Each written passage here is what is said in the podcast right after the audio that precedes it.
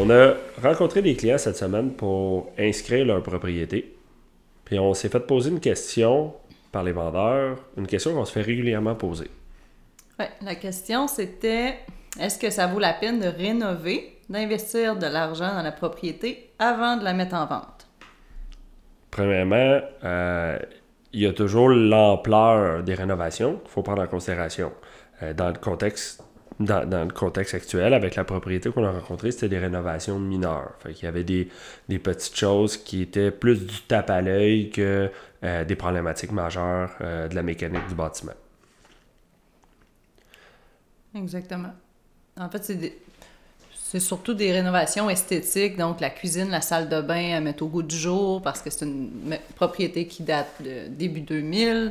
Euh, donc le raisonnement que les gens ont, souvent, ils se disent on va investir dans la cuisine, on va mettre une nouvelle cuisine, une nouvelle salle de bain, refaire les planchers, puis on va récupérer l'argent qu'on a investi, puis on va vendre plus vite. Est-ce que ça vaut la peine, Mathieu? Ben, dans le contexte actuel, avec un marché immobilier qui est au vendeur, euh, ça peut être profitable. Par contre, le temps joue contre nous. Le marché est, fort, il est intéressant en ce moment.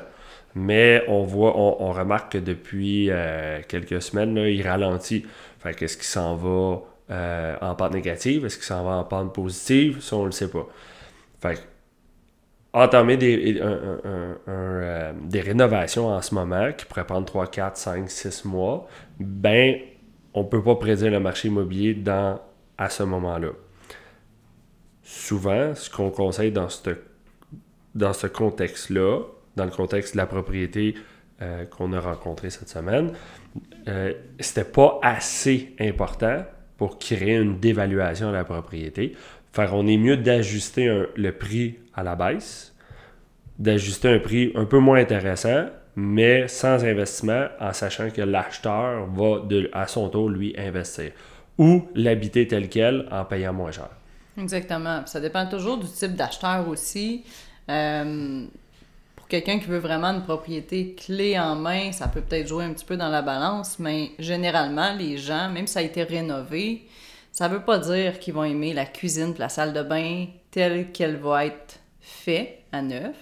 Donc, des fois, ils vont quand même rénover la propriété. Fait que ça, ça peut jouer, ça peut être favorable comme ça peut être un investissement qui n'est pas nécessaire.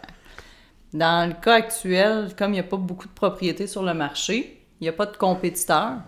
Donc, quelqu'un qui cherche un type, de propriété avec toutes ces caractéristiques-là, mais qui doit investir un petit peu d'argent pour euh, des rénovations, ça ne va pas bloquer la vente. Justement, il va payer le juste prix parce qu'il va prendre en considération qu'il y a de l'argent à investir un peu dans la maison, mais ça ne va pas le démotiver à faire un offre d'achat parce qu'il n'y a rien d'autre de toute façon sur le marché.